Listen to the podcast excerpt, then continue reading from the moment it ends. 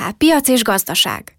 Sok szeretettel üdvözlöm a hallgatóinkat. Szirányi Bence vagyok, Treasury üzletkötő, és Német Dáviddal, a bank vezető elemzőjével fogok beszélgetni a KNH Piac és Gazdaság podcastban. Szia Dávid! Sok szeretettel köszöntök én is mindenkit, szia!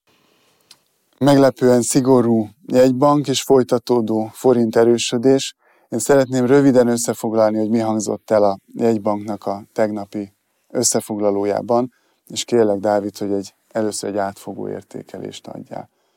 Elhangzott az, hogy tetőzik az infláció, bár a szerkezete átalakul, de az élelmiszerárakban a dinamikája az áremelkedésnek az lassulást mutat, míg a szolgáltató szektorban folytatódott az áremelkedésnek a gyorsulása.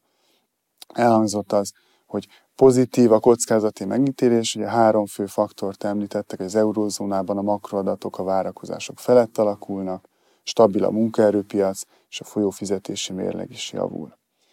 Összegészében az látszik, hogy a jegybanknak, amiket figyel, nagyon sok pozitív faktor megjelent ebben a képben, mégis amit hangsúlyozott, az az volt, hogy ennek a trendszerűségét, ennek a mértékét, ennek az alakulását fogja figyelni, és technikailag történt egy szigorítás, hogy a tartalék rátában még a kötelező 10% fölött odaadja az egynapos betéti mindenkori kamatszintet, ez a mostani 18%.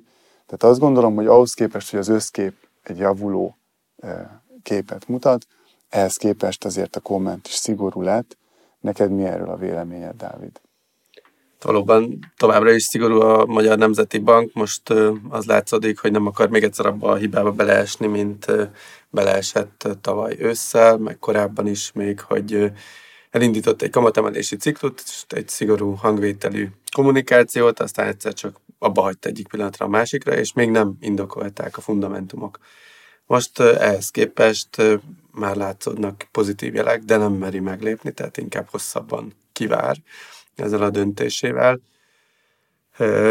Meg hát az is hozzá tartozik, hogy továbbra is rengeteg pénz van a piacon. Ugye ez a új intézkedés is, az, hogy a kötelező tartalékráta esetében a 10% fölötti részre, 10 és 15% között tartalékolhatnak majd a bankok április 1 és június 30-a között.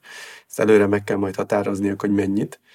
De hogy ott odaadja mindenkori egynapos betéti kamatot, ezért az azt mutatja, hogy szeretné, hogyha sok pénz bemenne a kötelező tartalékba. Miért van erre szükség? Mert 12 ezer milliárd forintnyi forint likviditás van a piacon, amit hogyha nem szív ki tartósan, akkor könnyű lenne forinthoz jutni, ami a másodpiacon elkezdené lefelé nyomni a kamatokat, és ezáltal akkor a forint elleni spekuláció olcsóbb lenne. Ugye ezt ugye nem, nagyon nem szeretné, és ráadásul azzal, hogy ennyire magas a kamatkörnyezet, magas az infláció, ez azt is jelenti, hogy folyamatosan egyre több pénz eh, keletkezik a gazdaságban, ez növelheti a likviditást, a forint likviditást a gazdaságban, tehát ezt is mindig folyamatosan ki kell szivattyúzni, úgyhogy ezért van arra szükség, hogy ezen az elemen kimondottan szigorú legyen a jegybanknak a hangvétele, és az, hogy mikor kezdi el a 18%-os kamatnak a csökkentését, erre viszont azért nyitva hagyott kis kapukat, tehát az, az hogy márciusban nem, tehát ugye a következő kamat döntésig nem csökkenti, azért az eléggé benne volt. Talán ez az egy, ami, ami biztosra vehető. Például egy olyan kis mondatában, hogy a ma meghirdetése kerülő egy hónapos betéti tenderen is 18%-os kamat lesz, legalábbis arra számít, és hogy azon ő gyakorlatilag el is helyezhetik hozzá a bankok a pénzt. Ez azt jelenti, hogy akkor ő a következő egy hónapban nem tervezi azt, hogy csökkenti az egynapos betéti kamatnak a mértékét. Az, hogy majd a március végi kamatdöntő ülésen hogyan dönt, ez pedig attól függ, hogy milyen lesz addig a nemzetközi környezet, ami nagyon változik, és ettől azért most még tart. Igen, az egyértelműen látszik, hogy most, ami történik, hogy a piac próbál a sorok között olvasni. Tehát azt próbálják értelmezni, hogy mit jelent a jegybank számára ez a tartós, rendszerű javulás.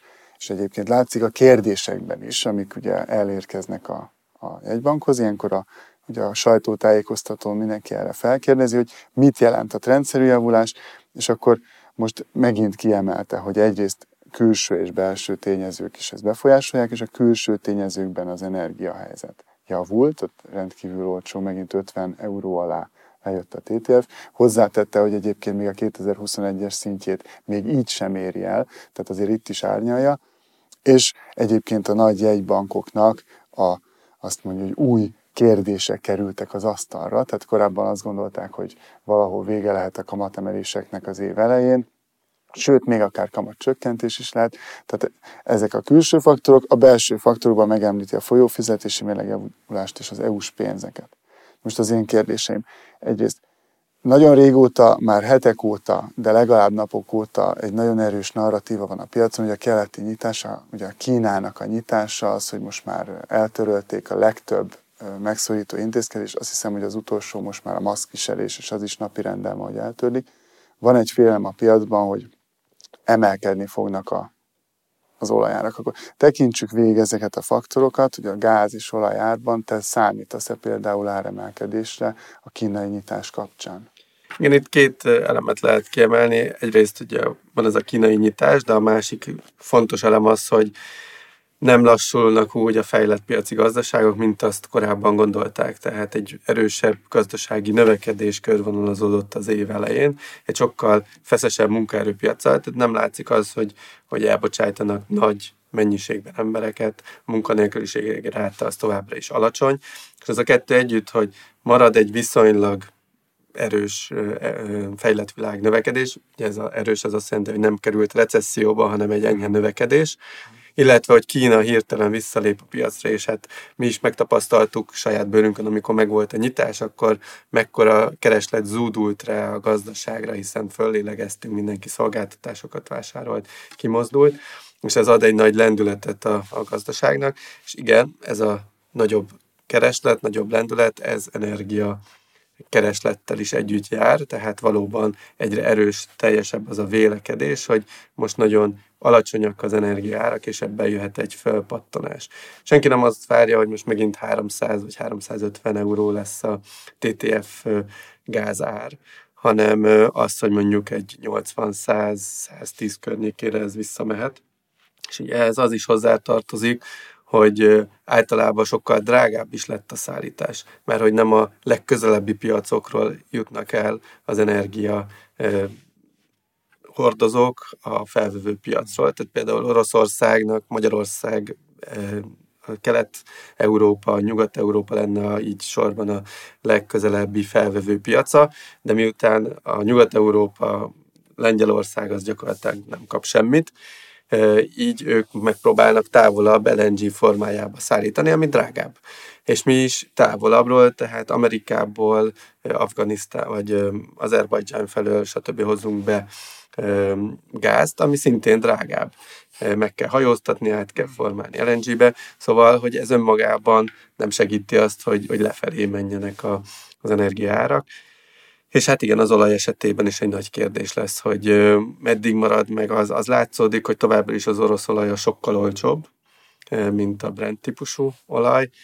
Látszódik az, hogy Oroszországnak egyre nagyobb problémái vannak. Tehát a költségvetése a tavalyi év utolsó negyedévében az elkezdett nagyon romlani, az első idei első hónapban is nagyon cudarképet fest, tehát az, hogy leestek az energiárak, ő nem tud annyi energiaordozót eladni, mint korábban, ez komoly, üte, komoly lukat üt a költségvetésben. Úgyhogy ő rá van kényszerülve arra ezre az oldalra, hogy olcsón adja el az energiárát, tehát ez lefelé húzza, és van egy ilyen globális kereslet, ami meg fölfelé húzhatja. Úgyhogy egy pici, tehát valamekkora áremelkedéssel számít a piac, de ez már nem olyan drasztikus, amivel nem lehet együtt élni. Mm. És ahogy telnek az évek, úgy egyre inkább épülnek ki új kapacitások, tehát egyre biztosabb az energiaellátás is a következő évekre vonatkozóan. Ami izgalmasabb ebből a szempontból talán a, a jegybankoknak a viselkedése és a, a nemzetközi... Ez a második faktor, ugye, hogy mi, hogy alakul az infláció, kell-e még kamatot emelni a ECB-nek? Fednek most azt hiszem éppen Franciaországból jött ki egy kicsit a vártnál magasabb inflációs adat? Hát gyakorlatilag ami eddig kijött inflációs adat az Európai Unióból, Eurózónából, februárra vonatkozóan, azok mind magasabbak voltak, mint a várakozások. sok esetben még a januárinál is magasabbak, tehát nem csak az, hogy a csökkenés trendje lassult le, hanem egy kicsit meg is torpant, vagy megfordult.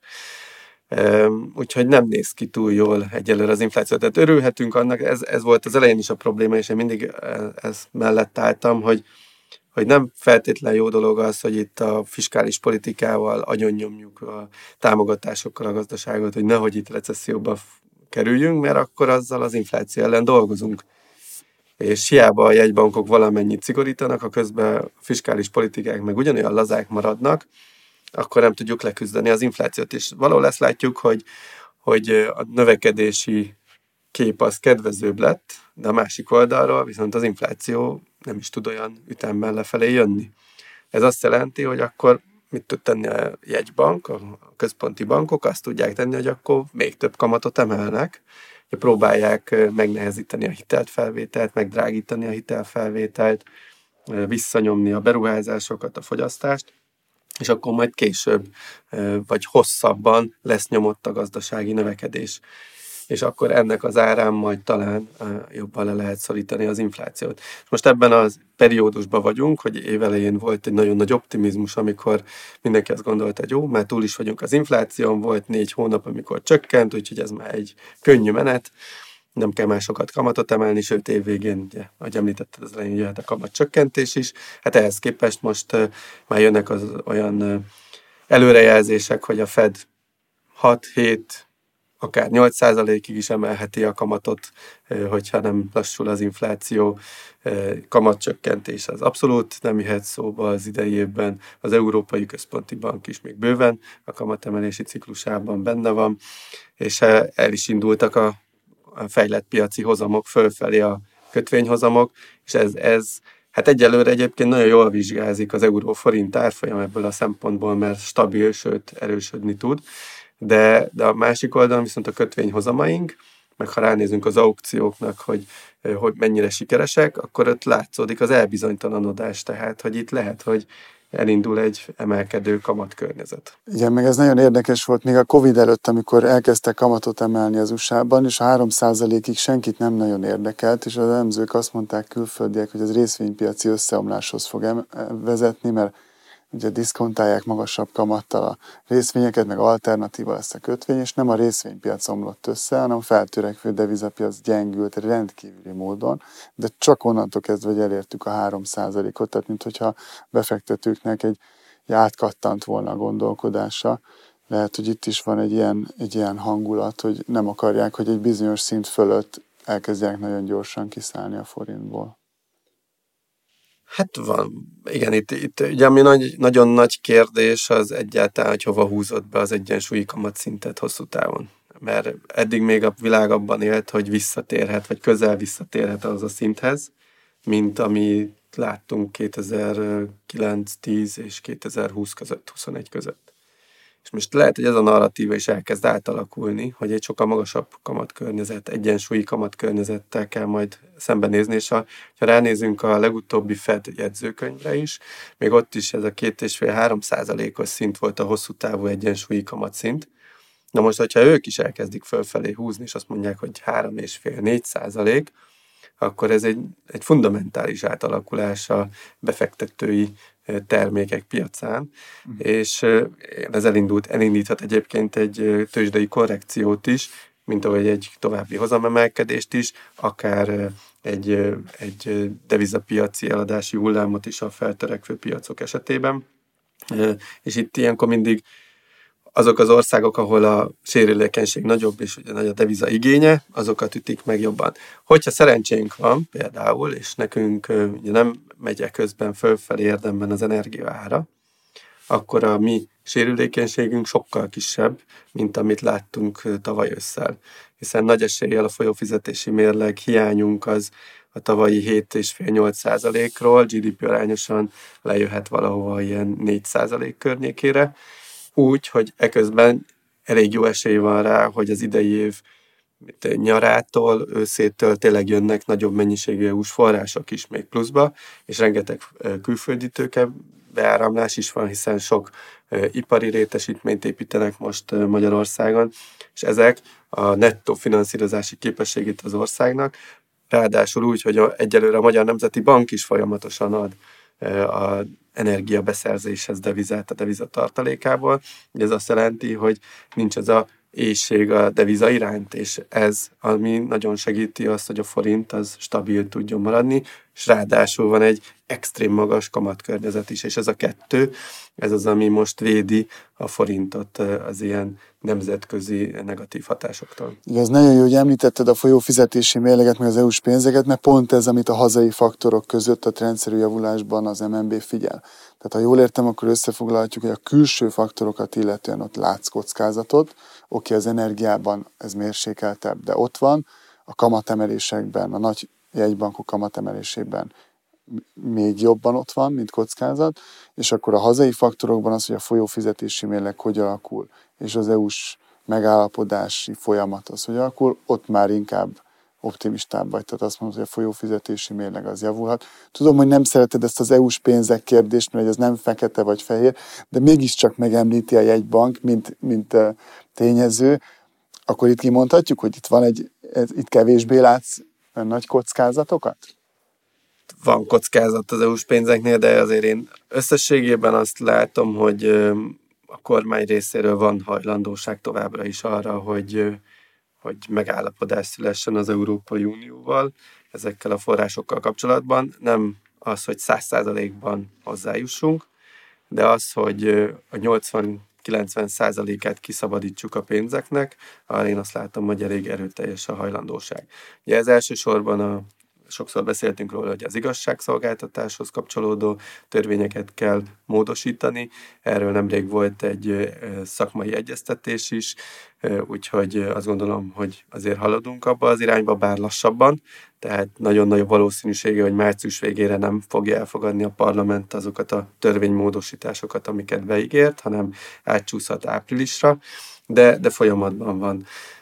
És még van a másik hát ehhez kapcsolódó, de más témákat is felölelő 27 mérföldkő, amikkel szintén azt láttam, hogy arra fókuszál a, a kormányzat, hogy ott megfeleljen, és ezekkel az intézkedésekkel akkor a kohéziós pénzeknek egy jelentős részét fel tudják szabadítani, illetve az újraépítési alapnak a pénzét is meg tudjuk kapni. Úgyhogy, úgyhogy igénye van a kormánynak természetesen ezekre az Európai Uniós forrásokra. Ráadásul egy új elem, ami az elmúlt hetekben jött be, hogy az Európai Bizottság, azaz az Európai Unió ezt a laza fiskális politikát már nem szeretné sokáig látni. Még az idei évben elnézi, de a jövő évtől fogva újra vissza kell menni abba az irányba, hogy a 3% alatti költségvetési hiányok legyenek, illetve strukturálisan fenntartható költségvetés legyen, ciklikusan kiigazítva is fenntartható legyen a költségvetés, és ezt úgy kell megcsinálni, hogy közben a kamatkiadások nőnek.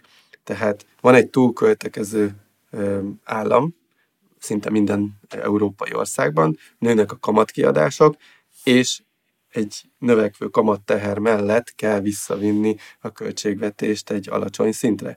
Tehát ez a jövő évre például egy szigorítást, komoly szigorítási folyamatot indít el az Európai Unióban, ami egyébként visszafogja majd a gazdasági növekedést.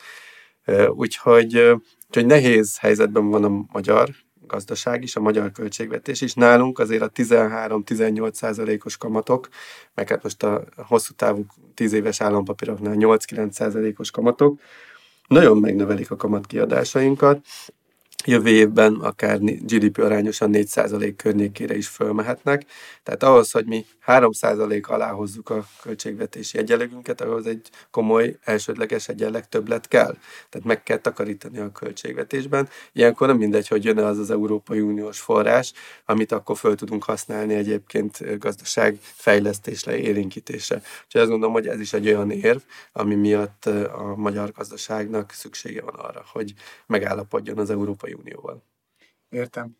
Tehát az utolsó kérdés, ami a jegybanknak beérkezett, hogy próbálták ezt két hetekben és hónapokban úgymond megfogni, hogy akkor ez a trendszerű javulásban meddig kell várni. Ezek alapján, amit mondasz, ez nem hetek lesz, ha jól értem. Egyébként nem feltétlen, tehát én azt látom, hogy tényleg van lehetőség, vagy nyitva maradt a kapu arra, hogy március végén elkezdje a kamat csökkentését a 18%-os overnight betéti tendernek.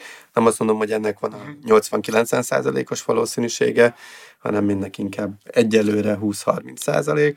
Meg kell várni, hogy az Európai Központi Bank, illetve a Fed március közepén milyen üzeneteket fog megfogalmazni, erre hogy reagál a magyar piac, a magyar kamatfelár, és ezeknek a információknak a birtokában, illetve a februári infláció eh, ismeretében majd dönthet a Magyar Nemzeti Bank, hogy ezt a nagyon magas 18%-os kamatot elkezdi csökkenteni, hiszen ezt arra hozta be, hogy stabilizálja a piacot. Most a piac egyelőre stabil, tehát hogyha ez megmarad, akkor azt akár elkezdheti csökkenteni. Most jelenleg ennek inkább ilyen 20% körüli valószínűsége van, de ez de benne van. Benne, benne van. Euróforintban ez mit jelent számodra? Most én lejöttünk 380 alá, azért az évet korábban inkább a 380-on húztuk be, mint a legalja. Hogyan módosítja ezt a, az árfelmelő jelzésedet? Hát igen, itt a szerda reggeli órákban a 376-ot is tesztelte a forint, úgyhogy komoly erőben van a jegybanki kamat döntést követően azt gondolom, hogy ez abszolút forint erősödés irányába hat. Tehát, hogy kimondottan a magyar komponenseket nézzük most, akkor itt elkezdheti a 375-öt tesztelni, ha azt átviszi, akkor 372-50, utána meg 370 a következő szintek, amik útját állhatják a forint erősödésnek, de abszolút inkább ebbe az irányba mutatnak most a jelek. Ez akár így lehet a következő egy-másfél hétben is, és utána március közepén, amikor majd jön a Fed és az Európai Központi Bank, az akár változtathat ezen a tendencián, de, de összességében inkább egy erős árfolyam az, ami valószínűsíthető a következő időszakra. Ráadásul az is kiolvasható volt a Magyar Nemzeti Bank közleményéből, illetve az alelnök úrnak a beszédéből, hogy nem különösebben zavarja egyelőre az erősebb forint. Tehát, hogy csak azért már a forint most bejött 3,80 alá, ez nem indok arra, hogy elkezdjék a kamat csökkentést. Úgyhogy együtt tudnak élni abszolút ezzel a 370-380 közötti árfolyammal, sőt elképzelhető, hogy akár a átmenetileg a 360-370 közöttivel is, úgyhogy nem látszódik az, hogy most a forint erő az elindít egy kamatcsökkentési ciklust. Dávid, nagyon tartalmas volt, köszönöm szépen a hallgatóinknak is, találkozunk egy hónap múlva. Köszönjük szépen! Viszont hallásra!